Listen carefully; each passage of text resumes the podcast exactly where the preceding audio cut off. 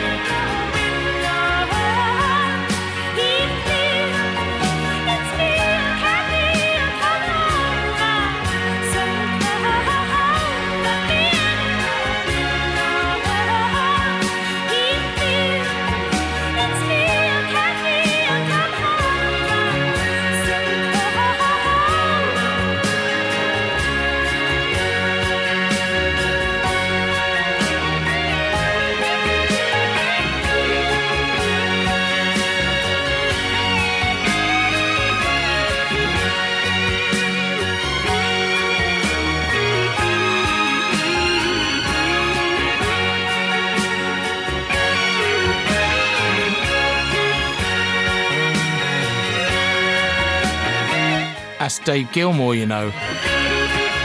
Everybody knows that.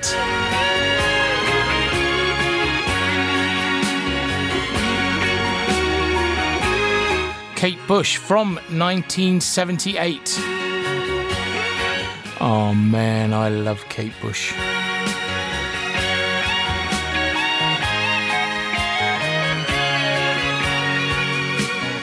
So here we are then. It's Kevin Markwick. Let's um, let's get on with it.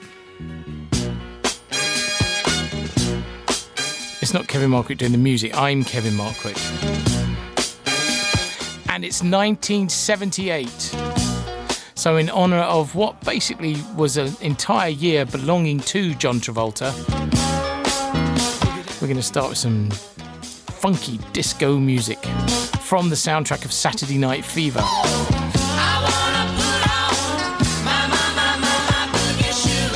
Which was uh, one of the big hits of 1978. So that's what we're doing. Uh, if you've been following the show, you will know that um, I own the cinema in Uckfield, the Picture House, and I've been there since I was two years old. Obviously, I wasn't running it when I was two years old. That would be ridiculous. However, I did grow up in a cinema, so what I thought in this season of 13 shows, I would take you through the decade, one year at a time. Yeah, I, the, the, clever ones amongst you obviously have realised that uh, there's only 10 years in a decade, mate. So we still haven't quite worked out what to do with the last three. Any suggestions? Let me know at Kevin Markwick on uh, Twitter or the Kevin Markwick Show Facebook page.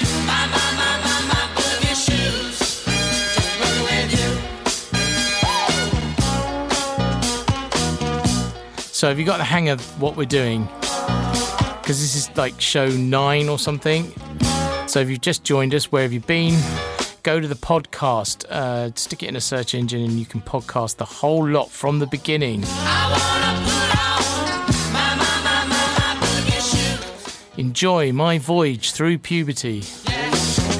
Because I was born in 62, so 78. I was approaching 16. It was a difficult and confusing time.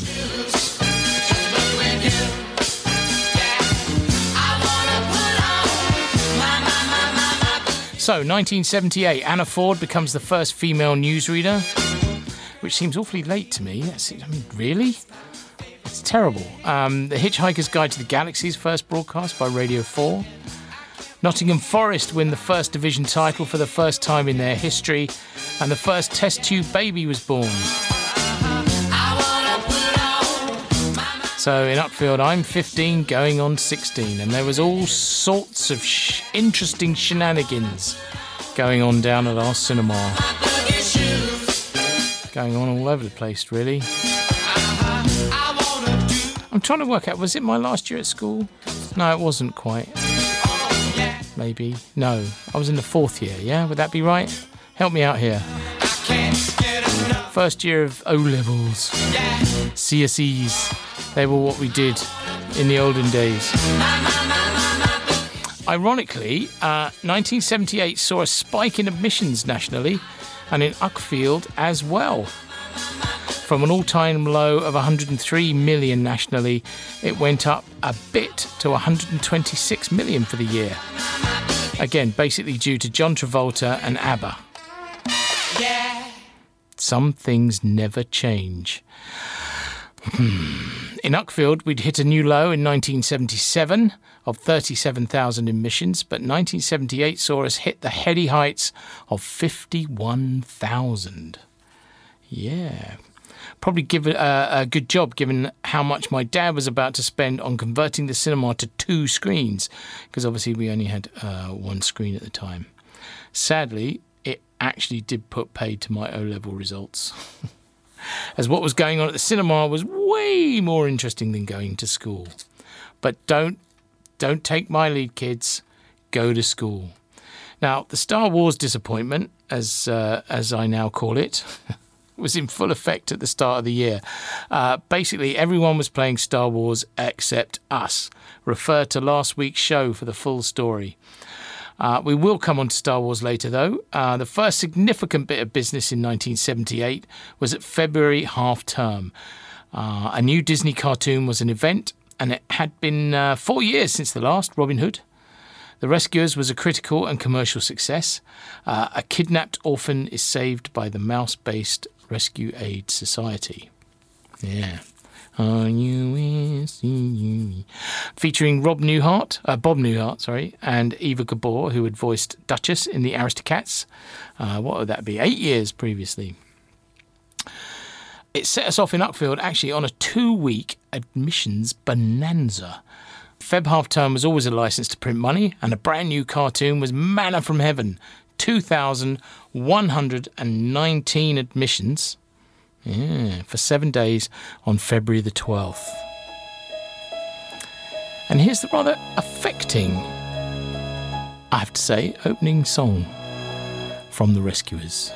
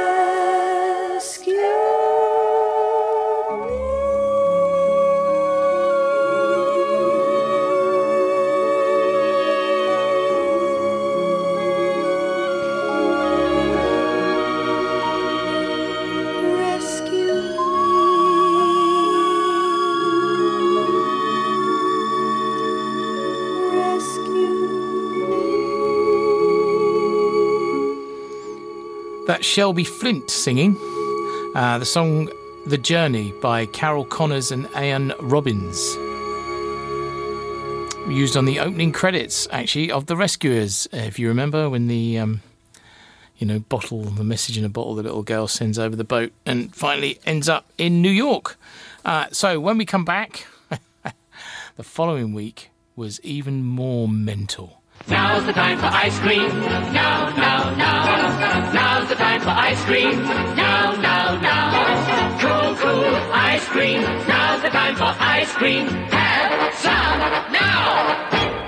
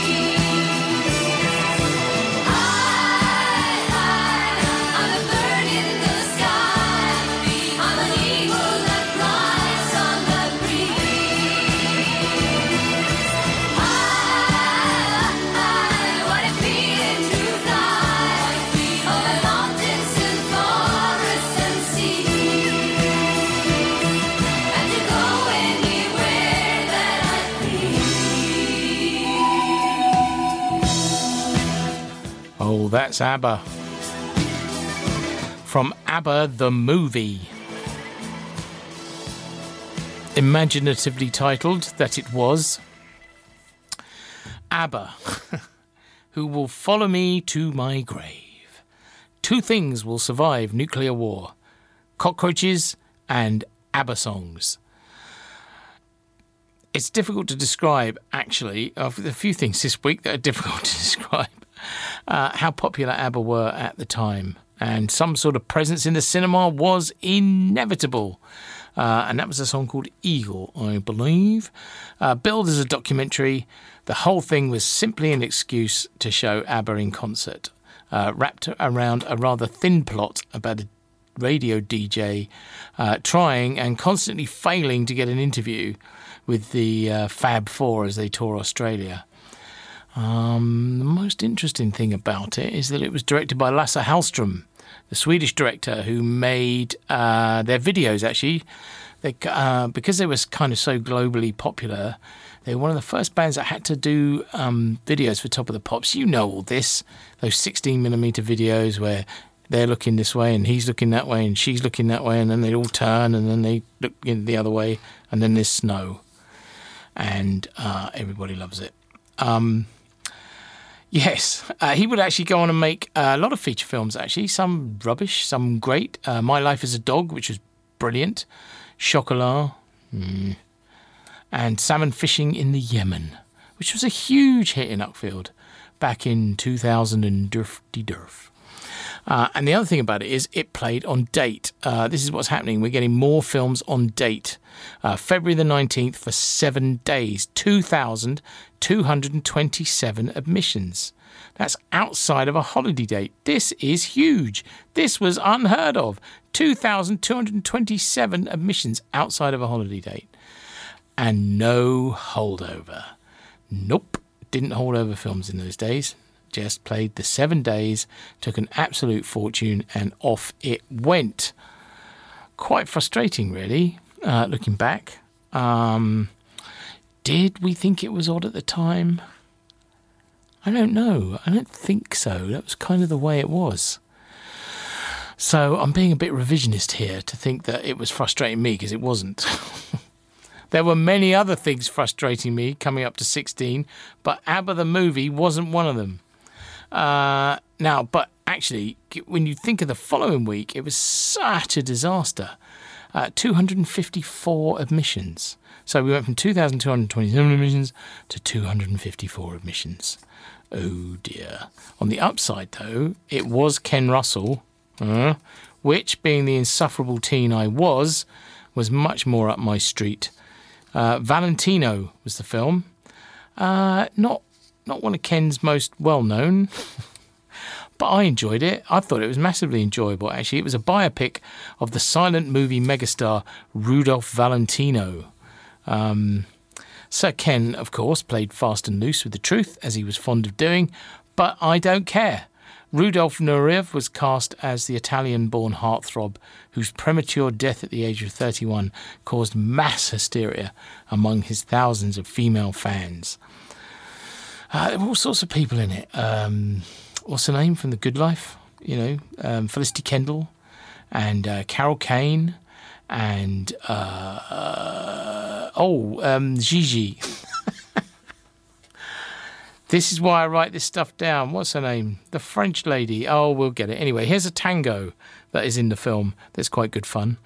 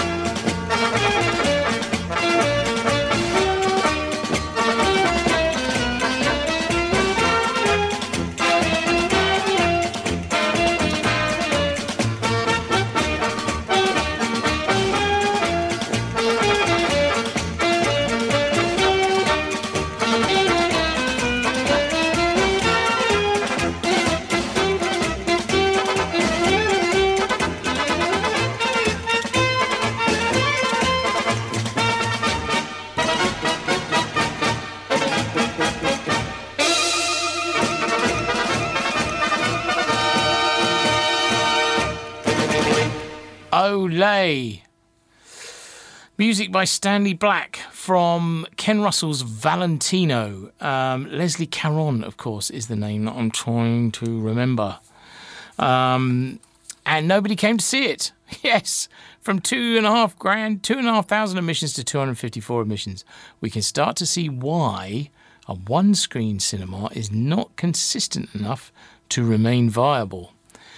Uh, after a rather disappointing Easter business wise, during which we were not running Saturday Night Fever. To be fair, though, uh, there was a good reason. It was an X certificate. Um, CIC, who were releasing it, wanted two weeks. They were releasing. Uh, CIC was the company that uh, was at Universal, Paramount, and MGM. Banded together in Europe. Uh, they wanted two weeks. X certificate. Uh, so we played uh, the last remake of Beau Geste and the already ancient Bugsy Malone instead. As you can imagine, had we had two screens, that may well have been different. But, you know, that's yet to come. Anyway, uh, sublime to the ridiculous now. Um, the Stud, a TV release, which was a thing at the time. Um, if it was on your TV area, there was a good reason to play it because it was TV advertised. Who could imagine such a thing? Uh, which was, you know, unusual-ish at the time. Uh, based on a Jackie Collins novel and featuring her sister Joan Collins in various states of nudiness. Uh, financed by ex-boxer and East End gangster George Walker. It was pretty ropey, actually. Um, set in the London disco nightclub scene. It also starred Oliver Tobias, who reckoned it wrecked his career. Sorry, Oliver, if you're listening. As he was from that point uh, always cast as a hunk. Poor thing. I can sympathise. It also had a big selling disco soundtrack. In fact, uh, it was basically now that's what I call the stud, with lots of previous hits by Rose Royce, Hot Chocolate, and the like. Um, I think it was probably the film was a lost leader to sell the album, I think, which sold pretty well. Uh, although the film did pretty well. Uh, crucially, actually, we played it in Uckfield. It was brand new and whipped up a respectable 1,345 curious people who wanted to see Joan Collins' boobies on April the 16th for seven days. So that's not bad at all, really, is it? Now, um, here's uh, part of the soundtrack. Have I, have I allowed for that part of the soundtrack? Yeah, let's have a bit of that. It's called uh, The Stud. Check this out. If, if there's anything more sort of bad 1970s, I want to hear it.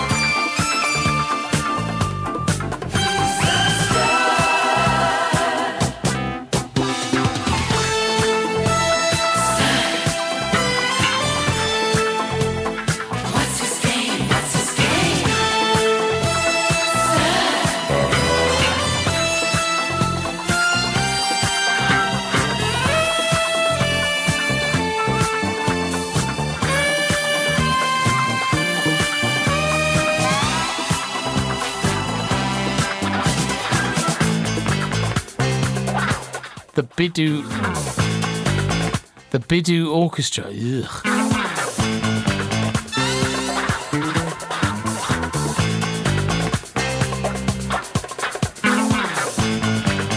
Lots of shots of people dancing, you know, to lights moving and flicked hair and things.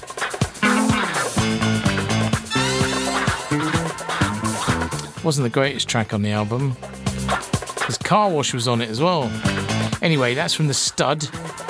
which actually had a sequel. Uh, I don't know whether that made it into the 70s next year. Called The Bitch, which actually did better business. What's his? What's his game? He's the Stud. Oh, Oliver, you're so sexy. Joan, put them away.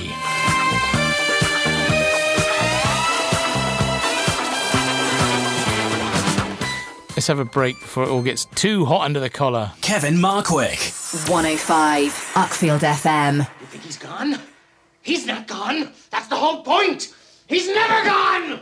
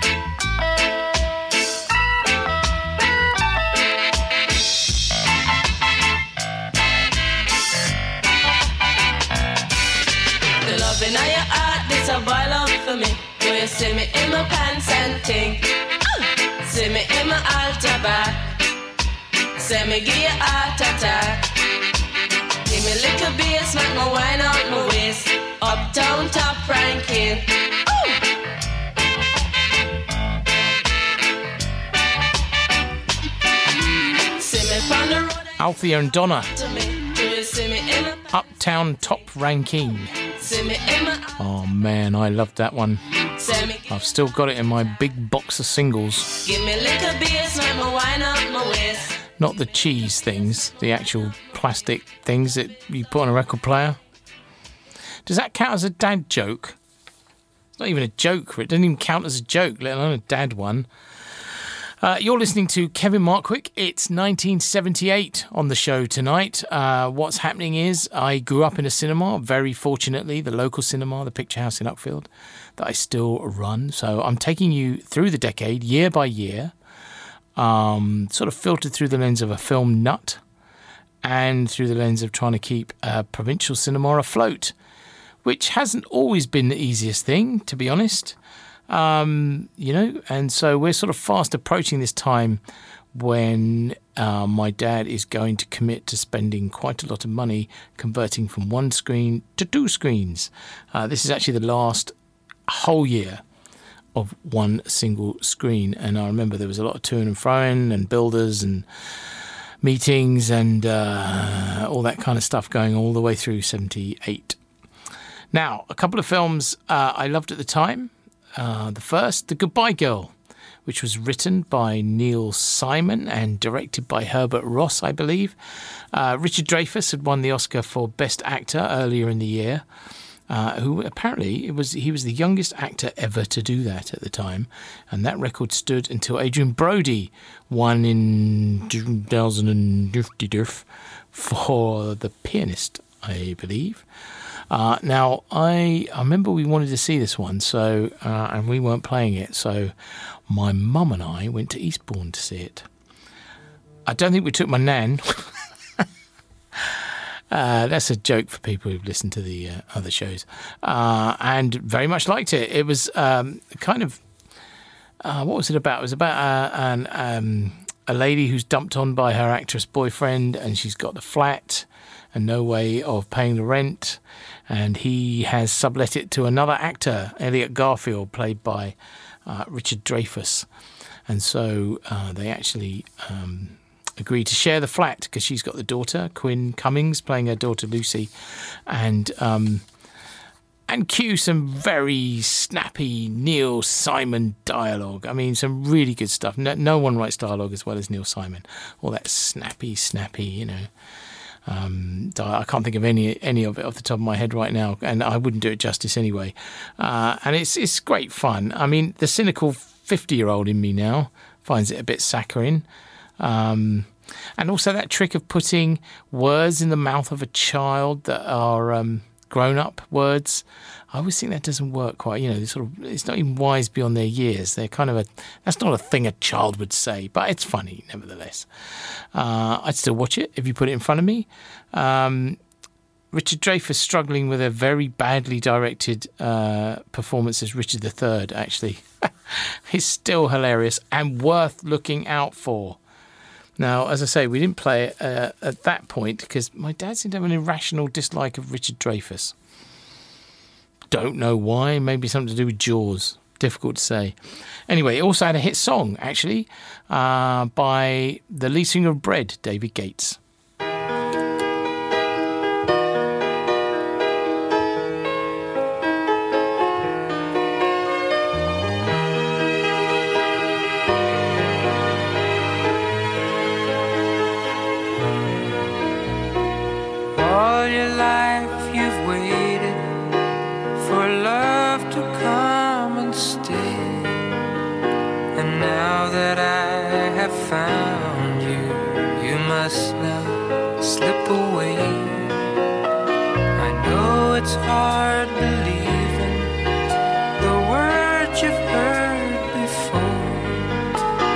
Darling, you must trust them just once more.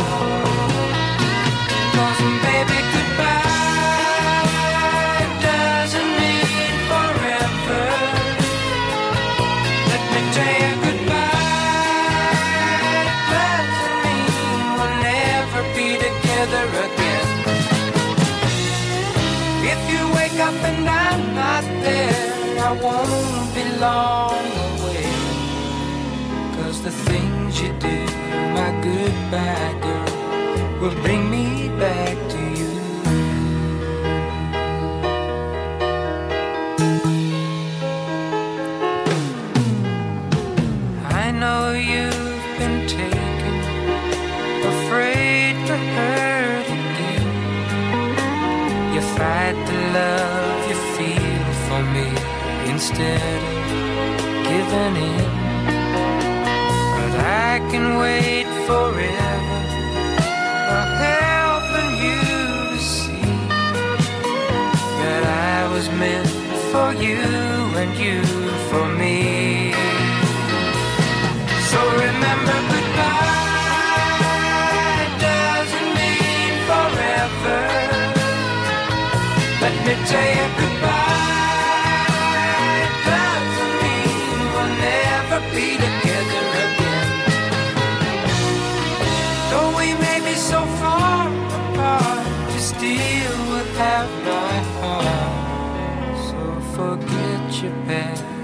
goodbye, girl. Cause now you're home at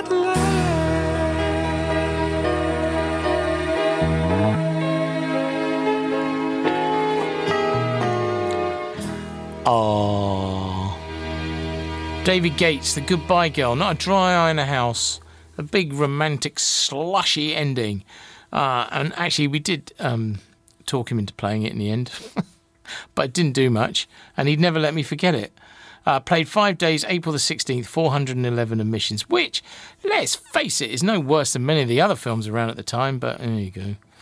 Uh, the Sunday two day booking that week actually was uh, The Enforcer coupled with Dog Day Afternoon. So, again, harking back to one of the earlier shows, it did play eventually just for a two day booking in April 1978. Uh, Dog Day Afternoon, I mean. Next up, a film that, uh, despite all the other stuff recently, uh, remains in my top five films of all time. Woody Allen's Annie Hall, which had won the Academy Award for Best Picture at the Oscars that year, along with uh, director and screenplay for Allen and actress for Diane Keaton as Annie. Uh, comedy, uh, the comedy about a relationship between a Jewish New York comedian and a slightly ditzy uh, wasp played by uh, Diane Keaton, played magnificently by Diane Keaton.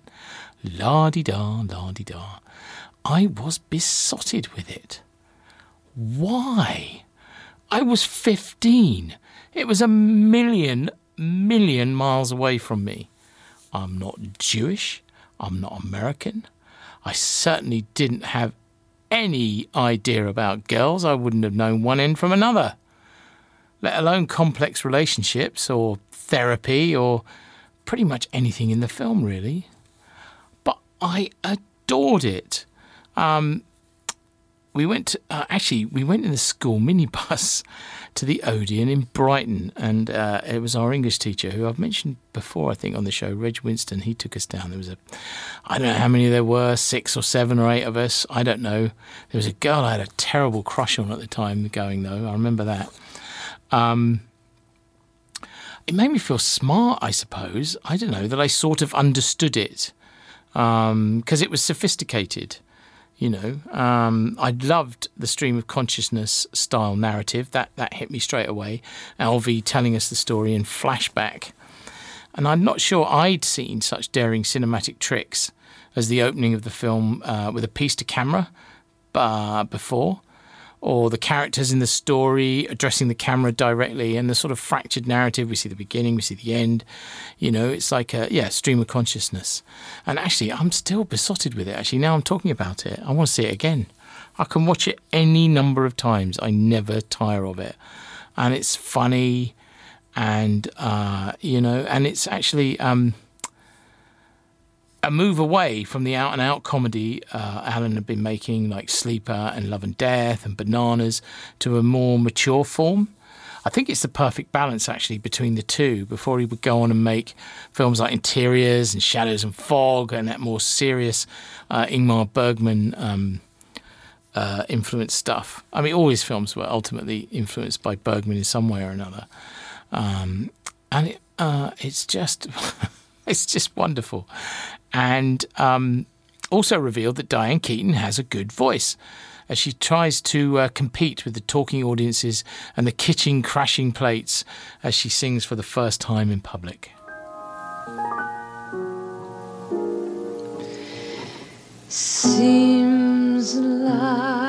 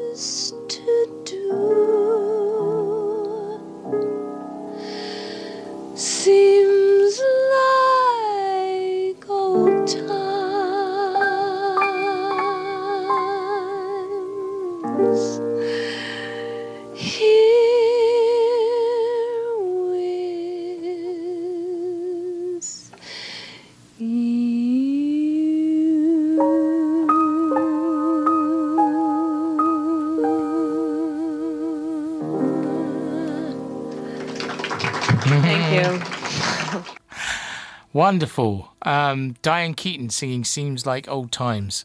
Uh, she was so terribly nervous about singing in public for the first time. Uh, and um, yeah, oh man, I love that film. is that the scene where they meet um, Paul Simon? And, you know, Alvy Singer, who Woody Allen was playing, wouldn't go and hang out with him because he was such a miserable git. You know, I don't like mellow because I have a tendency to ripen and then rot. Um, and it did play in Uckfield eventually, actually, uh, and did okay business, actually, considering how late it played. It was released in September 1977 uh, and finally arrived in Uckfield on May the 21st, 1978. Uh, for seven days, 687 admissions. But um, did you see Annie Hall in Uckfield in 1978? Did you see it anywhere else in 1978? Do get in touch with the show at Kevin Markwick on Twitter um, or the Kevin Markwick Show on the Facebook page or any other way. And if you're listening to the podcast, thank you for downloading. Really appreciate it. And it would be great to hear from you as well. Uh, if you can hit me up on Twitter with some suggestions, what you like, what you don't like. Um, because we're getting more and more downloads, which is fantastic news. So uh, I really do appreciate that. Uh, that was Annie Hall, which is actually what they call an out of balance story. There we are. That was interesting because Alvy doesn't change. Everyone else changes. The thing we like about, you know, you're always told to write a movie where the character goes through uh, transformation and arc. But Woody Allen films, he never changes. He doesn't change at all. And it ends with that fantastic sequence that, and shot in long shot, actually, which uh, another small uh, bit of trivia. The, the, the woman that Woody Allen, Alvy, is with at the end of the film that you see in the distance is actually Sigourney Weaver. Um, and he tells a joke about the. Um, uh, my brother thinks he's a chicken. So, and the doctor says, Why don't you turn him in? He said, Well, we would, but we need the eggs. and all that stuff. Okay, I've gone on too long. Uh, I've already missed two films. Shall I tell you what they are? I might do at the end. Uh, we'll have a break. And uh, what are we doing when we come back? Uh, we are doing. Oh, John is upon us. Kevin Markwick. 105 Uckfield FM.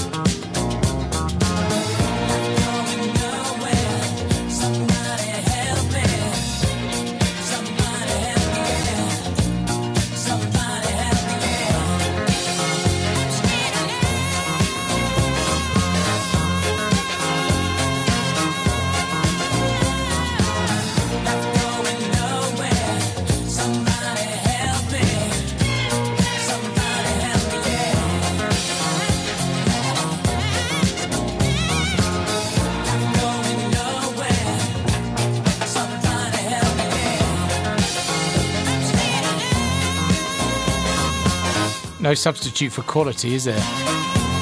Uh, it's better than the stud by a measure of millionness. Bee Gees Staying Alive uh, from the soundtrack album, of course. Here was the first big Travolta film of 1978 Saturday Night Fever. A combination of Travolta's popularity with the ladies and a massive selling soundtrack album made this film a monster hit.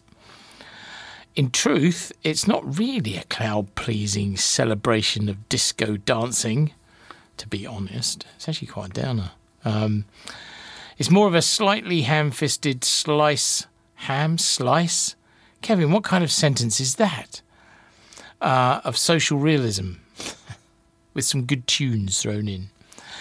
Uh, Travolta actually is a little old to be playing the 19 year old Tony Manero, who lives uh, with his working class parents in Brooklyn and working at a dead end job in a paint store. But on Saturday night at the 2001 Odyssey Disco, Tony is king of all he surveys as he and his friends hold court at the. Um, as they call themselves the faces, don't they? Hey, we're the faces. Um, and Tony is the star on the dance floor. Uh, the dancing scenes are actually hypnotic. Um, I sat through it again last night. I thought I haven't seen it for about probably 30 years. So um, I'm going to sit through it. And I enjoyed it, I have to say. Um, it drags a bit at the end and it's a little unclear at the end. Um, particularly the way the kid dies on the bridge and then no one talks about him much. He just goes off and um, the lady at the end, um, uh, Stephanie. Um, you know, and actually, his feeling that a bigger and more meaningful world is just slightly out of his grasp is well portrayed by Travolta, to be fair. Uh, a victim as much of, of his upbringing as well as the cocksure callowness uh, of his youth. Now, um, yeah, so I also actually it was uh, a time I was learning how to show films, and we were showing it at the Tivoli Cinema in Eastbourne, which we had for a few years in the mid to late seventies, and um, it had been running around at the ABC because the Tivoli was second run. We had to play films after the ABC and the Curzon in Eastbourne. Uh, and it had been playing, I think 16 weeks was the, this magic number. Why that sticks in my head, I don't know. Maybe it's because I was coming up to 16. Anyway. Um, and so actually, the projectionist from the ABC bought the print round to the Tivoli. It was just round the corner. Uh, and I remember making it up and putting it on the spools, and we showed this thing. And I was there for most of that first weekend we were showing it in Eastbourne. I don't have the date. Uh, I haven't got the Eastbourne numbers like I have for Uckfield. Um, and it was about the third showing that I suddenly realised that the whole dance competition sequence at the end was missing. It was not there. Um, I assume, I think what happened was it got damaged uh, with film. If you damage film, you have to kind of cut the damaged bits out, and um, otherwise it won't run properly. So any damage to to a print film print had to be removed. Now I'm assuming they must have mangled up Reel seven or whatever it was, Reel six, and that whole sequence was missing. But the oddest thing about it was nobody complained, nobody noticed. We did get a following. Uh, we got a print down, I think, on the Monday or Tuesday. But how strange is that? The whole big denouement of the film, the big dance sequence that you go and see the whole film for at the end, completely missing, and nobody noticed. Makes you wonder, really, doesn't it? Anyway, Saturday Night Fever eventually played Uckfield uh, on July the 22nd for seven days. Because remember, it had gone out in the Easter earlier in the year. Uh, and so many of my friends, because we were at school at the time, uh, even though they knew me and uh, all the rest of it, I couldn't get involved in those kind of shenanigans. We're desperate to get in, putting on big shoes and more makeup. The girls were putting on more makeup to try and make themselves look older to get in because it was an ex certificate. Um, I don't think you would get an ex certificate now. It's quite um, quite tame, really. Well, no, it's kind of racist and sexist, and there's some nudie ladies. Um, uh, so I, I think it would get a 15 now, is what it was. Anyway, uh, whether they got any or not, I have no memory. uh, I did. Hey, because, uh, you know, my dad owned the cinema. I saw it. Um, there were 1,272 admissions, actually, which is great. I mean, really, considering how late it was. Uh, the soundtrack album featured all the Bee Gees tracks, as well as a host of other subsequent hits at the time. Uh, it seemed actually um, all the disco records in the charts and being played actually at the Youth Club Disco on a Monday night, which was the place to be. That was our own Odyssey 2000, uh, were from Saturday Night Fever, and it remains the biggest selling soundtrack album of all time. Now, here's a scene and a track from the film, uh, You Should Be Dancing by the Bee Gees, that forms the background of one of Tony Manero's amazing solo dances on the dance floor at the nightclub. Um, and of course, it, this has been copied time and time again. Um, you know, there's the big, uh, fantastic scene in P.T. Anderson's Boogie Nights, which is almost a direct lift of uh, Saturday Night Fever. Anyway, um, there's a bit of dialogue and then into the music. Hey, M- Mr. Manero, could I talk to you for a what's second? he doing? Frank. Frank, yeah, Frank, yeah. Listen, Oh, forget this. Look out. Give the kid some room. He's taking over again. Right. All right, go, go, go. Take it, go,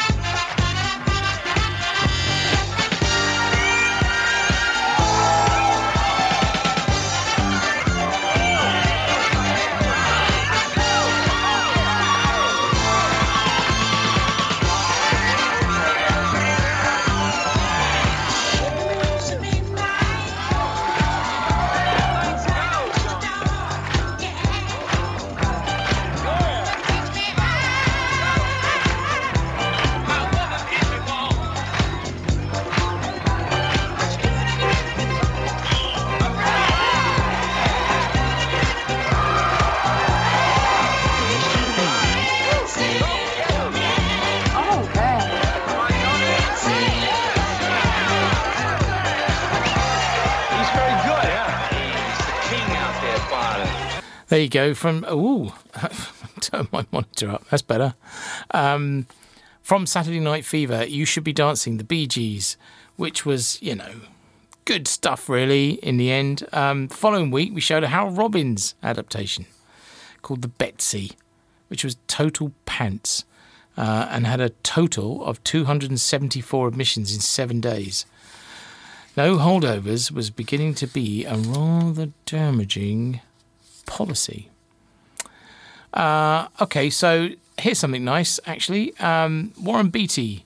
It's a very agreeable romantic comedy, Heaven Can Wait, which never played Uckfield, uh, which was a shame. Um, why? I have no idea. To be honest, I actually only discovered it probably in the early 80s when I rented it on VHS.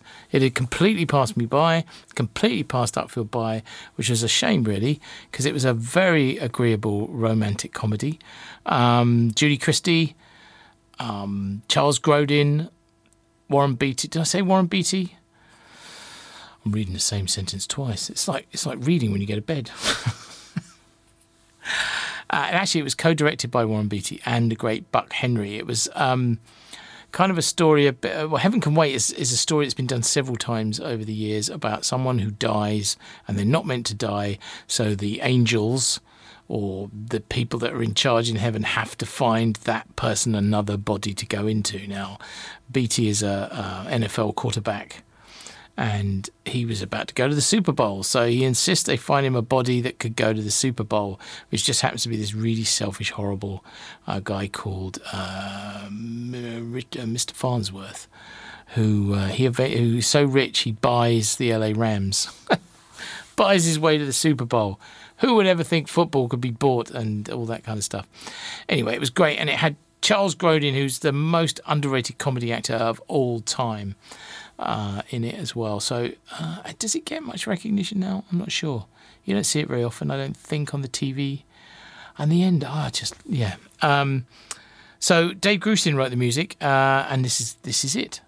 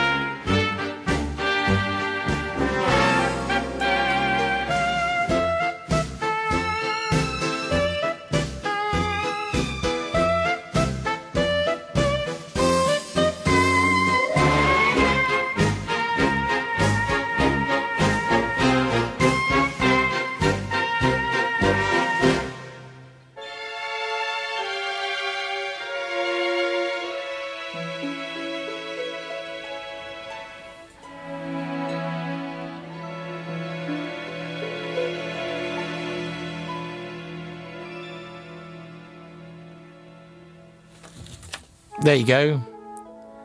That's quite pleasant and romantic, isn't it? Uh, Dave Grusin's music from Heaven Can Wait. Now, after the success of Jaws, that went well, didn't it?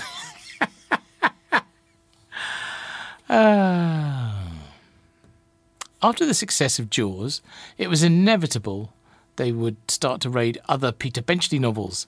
Uh, the Deep was a hit in the US and actually had a bigger opening weekend than Jaws largely because it opened on many more screens. I mean, it wouldn't end up grossing anything like that film. Uh, can anyone actually remember the plot? I remember sitting through it. Uh, and I have a very clear memory of not knowing what the hell was going on. Predictably, my only memory of it is Jacqueline Bisset swimming in a see through t shirt and black bikini bottoms. I was 15, for God's sake. Peter Guber, the producer, claimed that scene helped make the film a success, quoted as saying, That t shirt made me a rich man. Directed by British director Peter Yates, uh, the fine director of Bullitt and the Friends of Eddie Coyle, and the hugely underrated uh, cycling comedy Breaking Away. It also had a score by the great John Barry. We like John Barry. But you know that, don't you? 533 admissions on June the 18th for seven days, having been released the December before. Anyway, this is the music.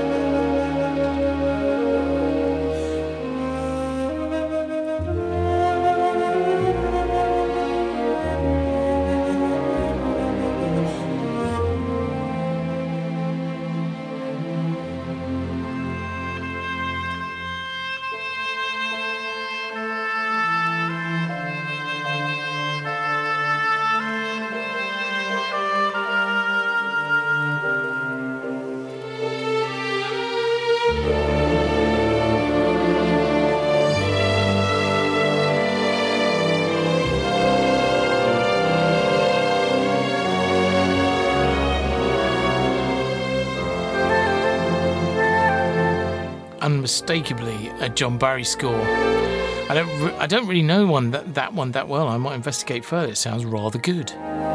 From the deep. I don't know. There was something buried at the. St- ah, who knows? Nick Nolte was in it as well.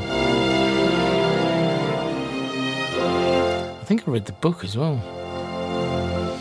Anyway, I'm over, over, over, of course. Um, so uh, here's a break, and when we come back, uh, one of the big ones.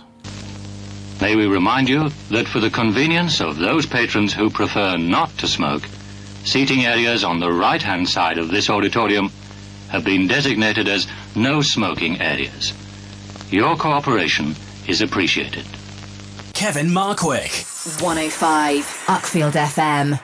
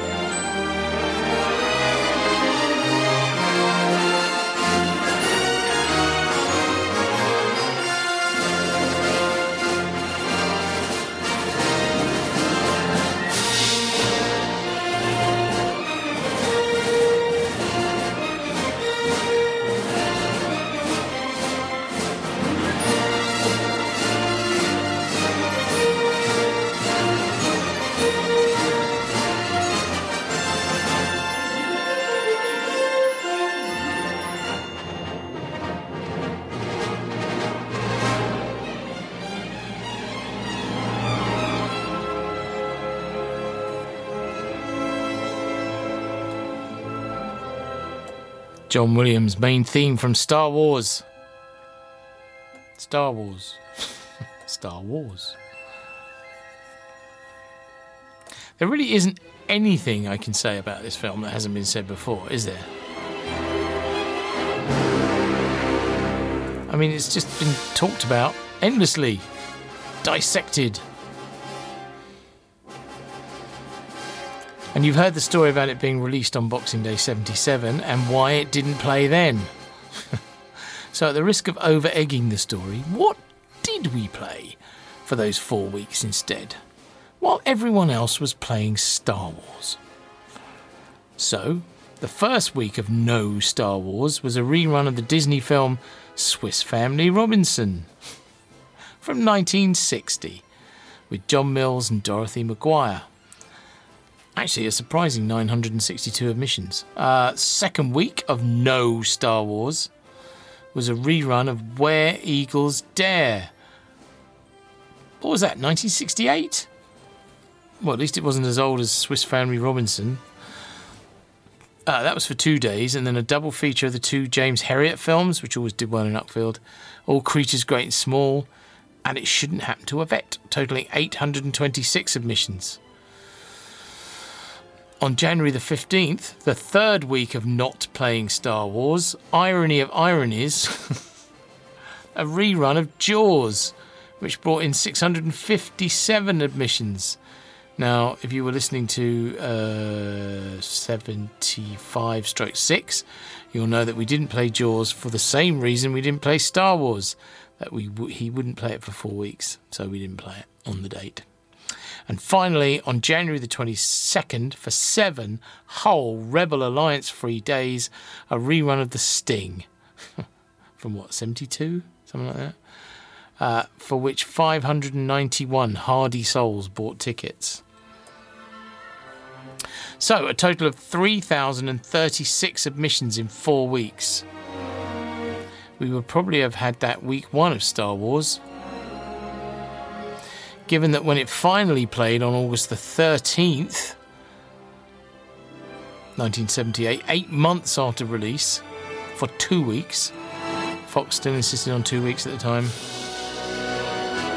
Just about cope with two weeks. I think the terms were still high though. I do remember that. Now I'm talking about it, the terms were still high, like 60% or something.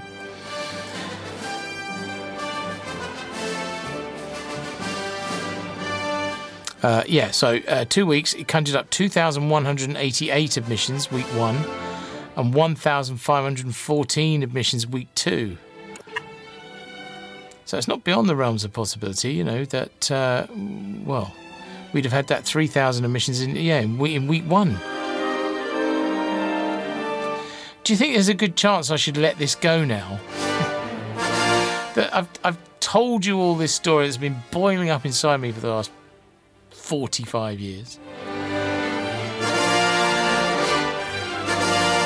Beware the dark forces of conservatism. The sad truth is, I was probably already a little too old to be caught in the film's trap anyway. The way many uh, of you, I know, are. You know, I was nearly 16. Don't get me wrong, I loved it and continue to love it, but I was not buying into it in the way a 12 year old would. I was already smitten with Annie Hall, remember? I was just a weird kid. I have a clear memory of working that summer though and going into the cinema every performance to simply watch the opening shot as the Star Destroyer keeps on coming and coming and coming. And it's difficult for newer generations to understand just how thrilling that was at the time.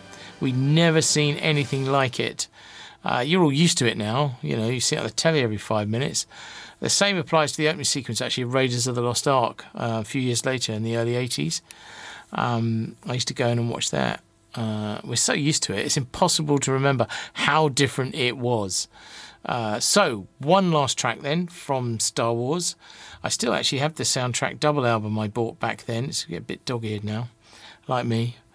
Uh, and remember, I have a great, I have a strong memory of unsuccessfully trying to convince my dad that this really was, he was a big classical music fan, that this really was proper music by playing him this track, um, Princess Leia's theme.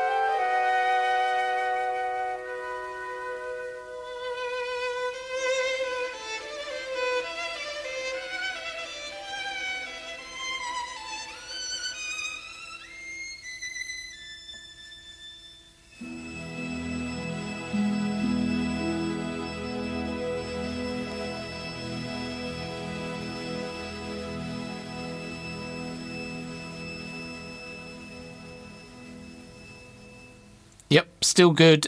Uh, Leia's theme from the original soundtrack album Star Wars, played by the London Symphony Orchestra. Um, and nope, there was no convincing him. nope, that's not proper music. I don't think he said it's not proper music, but no, wouldn't give in. Star Wars, boring. Um, so, yes, you're listening to Kevin Markwick, and uh, it's a Monday night. It's just gone half past eight. Um, oh, a time check. I don't do those very often. Um, and we're going through 1978 in my uh, trawl. Would that be the word? Crawl. Desperate attempt to get through the 1970s. Uh, in my cinema, uh, the Picture House in Uckfield, as a film buff and as a kid growing up and trying to sort of make sense of it all, uh, which was next to impossible, really. Um, so do please get in touch uh, with the show if you can. Uh, did you go to the cinema in Uckfield in the 70s, in the 80s, in the 90s, anytime? Just get in touch uh, at Kevin Markwick on Twitter. You can uh, hit me up on the Facebook page, The Kevin Markwick Show, or uh, any other number, any other way. Yeah, I'm easy to find, really. I'm the most easy guy in Uckfield to find. Um, so please do that. And if you listen to the podcast, get in touch as well because it's great to have you on board. Um, so we'll take a break now. And when we come back, more John Williams.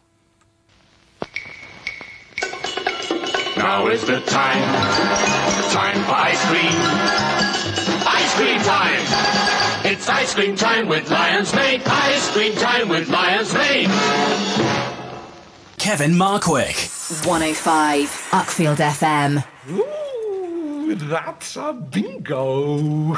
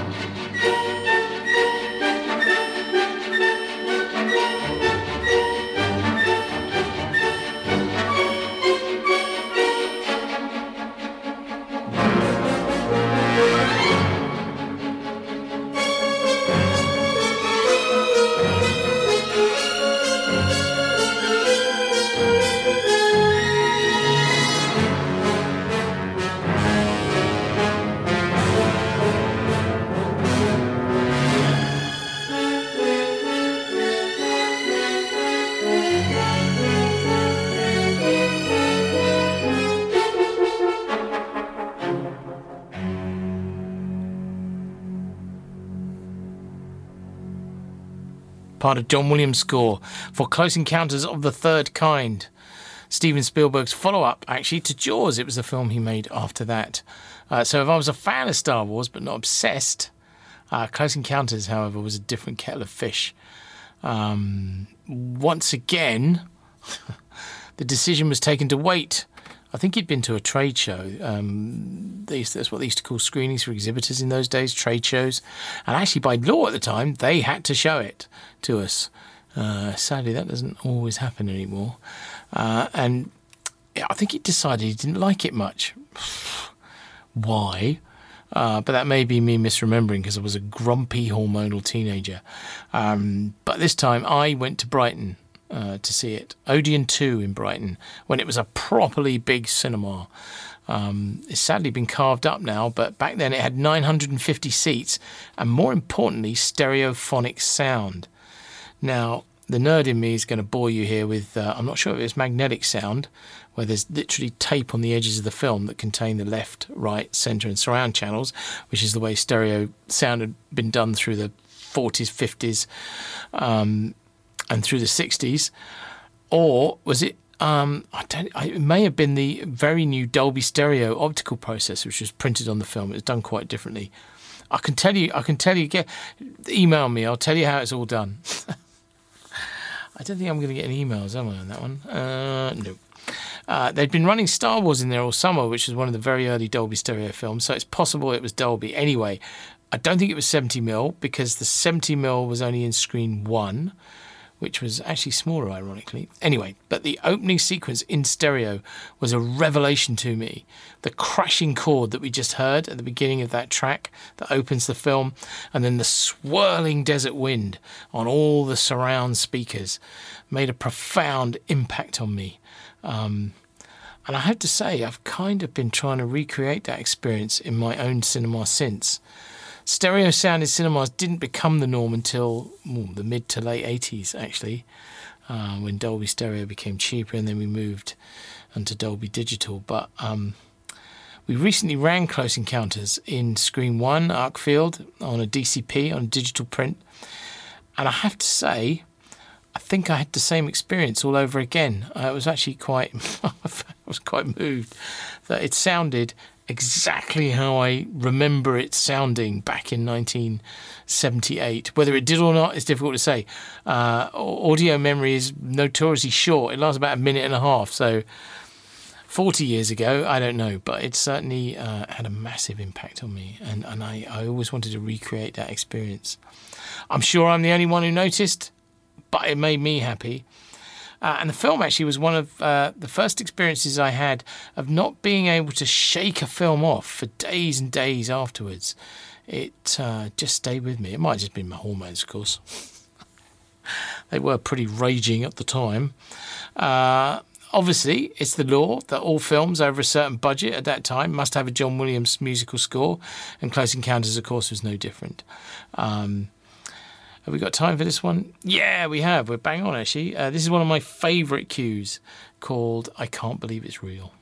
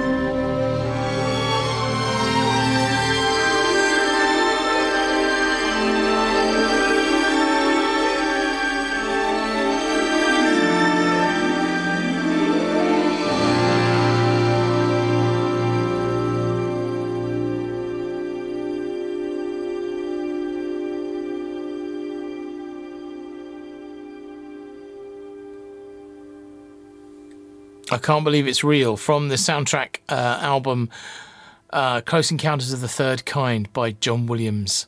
Um, it was actually released in March 1978 in the UK and finally played Uckfield for two weeks on September the 3rd. It was a kind of schizophrenic couple of weeks, actually. 1,252 admissions the first week and 537 admissions the second. Why would that be, do you think? It was something to do with the kids going back to school? I remember him being really grumpy about it. uh, but that's quite a big drop, isn't it? And the same number of shows. I don't know. Uh, anyway, then came the monster.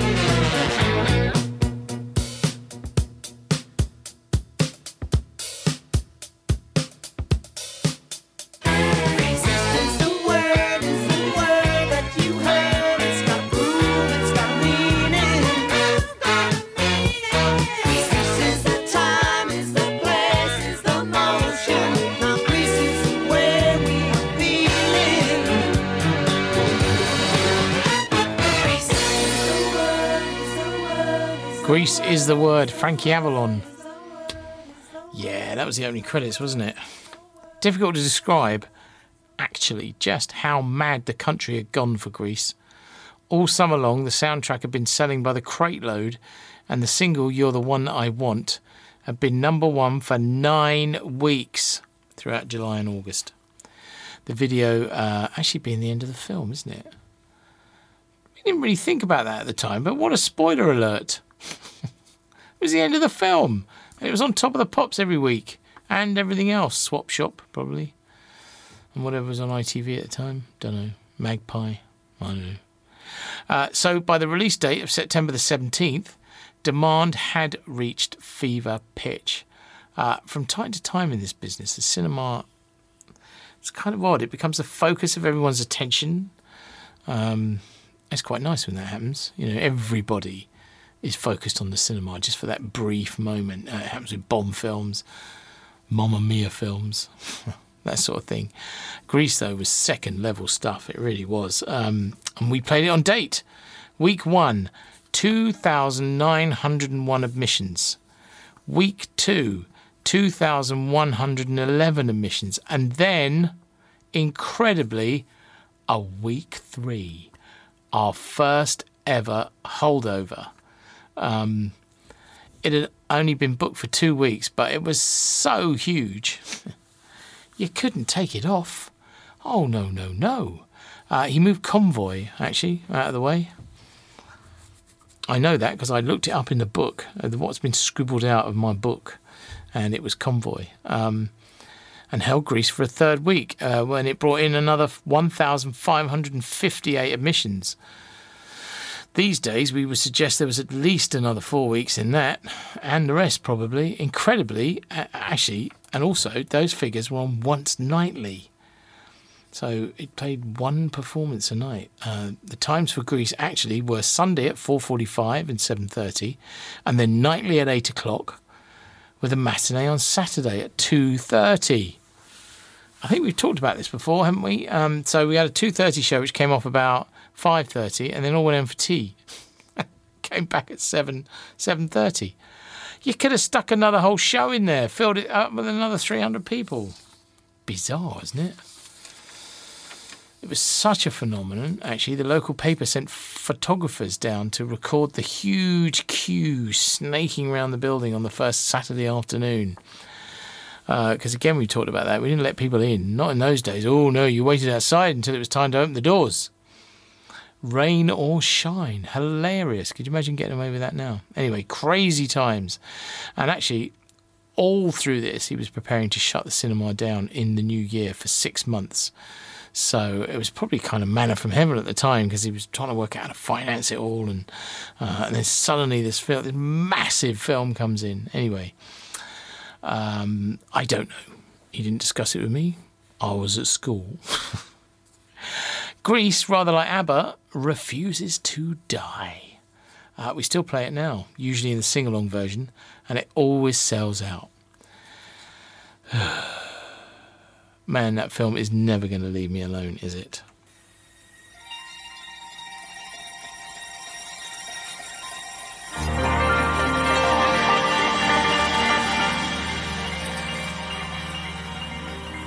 Your story sad to tell. A teenage ne'er do well. Most mixed up, non delinquent on the block. Your future so unclear now. What's left of your career now? Can't even get a trade in on your smile.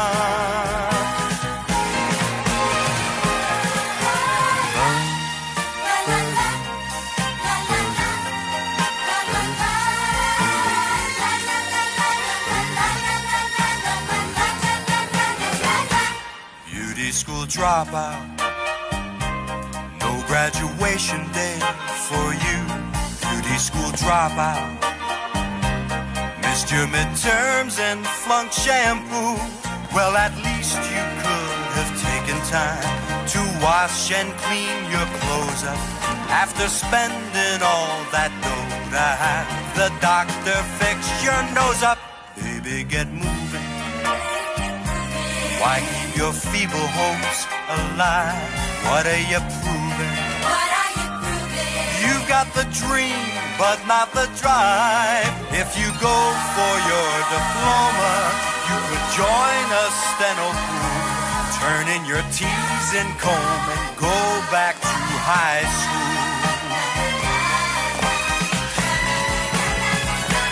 Beauty school dropout,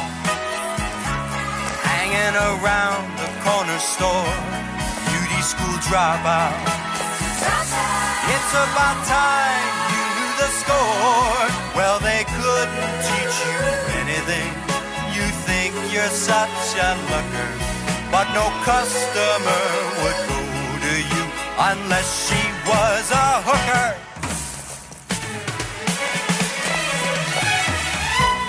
Baby, don't sweat it. Frankie Avalon again. Uh, I played the two I can just about bear to listen to. Isn't that terrible? Sorry, everyone. But it's it's followed me my whole life. From Grease, which continues to make me lots of money, so I should complain. That angel face. Go back to high school. That's uh, more or less it. I'll have a break, and when we come back, we'll talk about what the blinking hell are we're going to do next year. Kevin Markwick. 105 Uckfield FM. He's more machine now than man, twisted and evil. Go on back where you belong. Jail. Thank you, thank you, thank you, thank you. I sense enthusiasm. I sense loving response. Here we are then. It's over. 1978 is over. And we finished it with this thing I've been bringing cures from Pilgrim Heights to Provincetown. Pete's Dragon, Down on Queen Anne Road. Jim Dale, Helen Reddy, Mickey Rooney, bites and burns and an animated dragon. What's not to like? I remember it snowed. was so nice to visit. What I also remember is that we'd already started the work. It was a big thing. Right at the end of uh, November, we started the work to convert to two screens. And uh, we weren't closed. Uh, initially, what we did was we dug the back of the stalls up. Now, if you're out there and you remember, you'll know what I'm talking about. You know, cinemas have a stalls area, and we had a balcony area, not a circle, a balcony. And because we needed new toilet, I'll explain all of this next week. Uh, but we needed new toilets because we didn't have any toilets really to speak of. We had one tiny ladies' toilet, and the gents was outside, round the back, and up the end of the passage. So to drag ourselves into the coming 80s, uh, he needed to spend money on better facilities, new toilets, and uh, two screens. And it was visionary, really. It saved us, to be honest. Well, of course it did, because I'm still here talking to you. And it was a very brave decision to make. So, Pete's Dragon was the last film of 1978. psych- my friends. Uh, three weeks, 1,012 admissions, 972 admissions, and 824 admissions. There would be two more films that played after that, and then we shut down. Uh, Watership Down on Jan 7, and uh, Death Wish on Lipstick ugh, on the very last night on January the 14th, uh, a Sunday, and that was the last time it was a single screen. Doctor, doctor, doctor. All I'm asking for. And uh, I was there. I remember being there and watching the tabs close, the curtains close, and that was it. It was the end of the single screen. To pay for it. And we were shut for three months. One dollar, sir. So, what I'm going to film next week's show, I've no idea. No, I do. Because obviously we had two screens when we opened. More films, you see. See what we did there? But it was a big event. It's difficult, again, I keep saying that, it's difficult to kind of imagine what a big thing it was to do. Uh, independents weren't really doing it um, that much at the time. Circuits had already cut them up into horrible, yucky boxes. But less independents had. There was still a lot of um, old flea pit independents about. Not that we were one of those. Anyway, that's it. Uh, thank you for listening. It's been great to have you along. Please let me know what you think of the show. If you listen to the podcast, thank you very, very much. Uh, it's great to have you. Uh, I've really enjoyed it tonight, actually. It's been great. Um, and I'll leave you with Jim Dale and all these people uh, from Pete's Dragon. And I'll see you next week for 1979, a watershed year in the cinema. And then we'll all work out what we're going to do in 1980. Because we're not going to do 1980. We'll figure something else. It'll be fun. Maybe we'll do a review of the year. That'd be good, wouldn't it? Anyway, night night. I love you all. Bye. Adam Aquasi, no, Packwim Masadi, no, no, Passam Massy, a Quantum a Putty, Passam a Daddy, a Quantum a Passy, a Quantum Maddy, Dappa Daddy, Dappa Mossy, Quanta Posse, Passa Passa Passa Quasta, ah!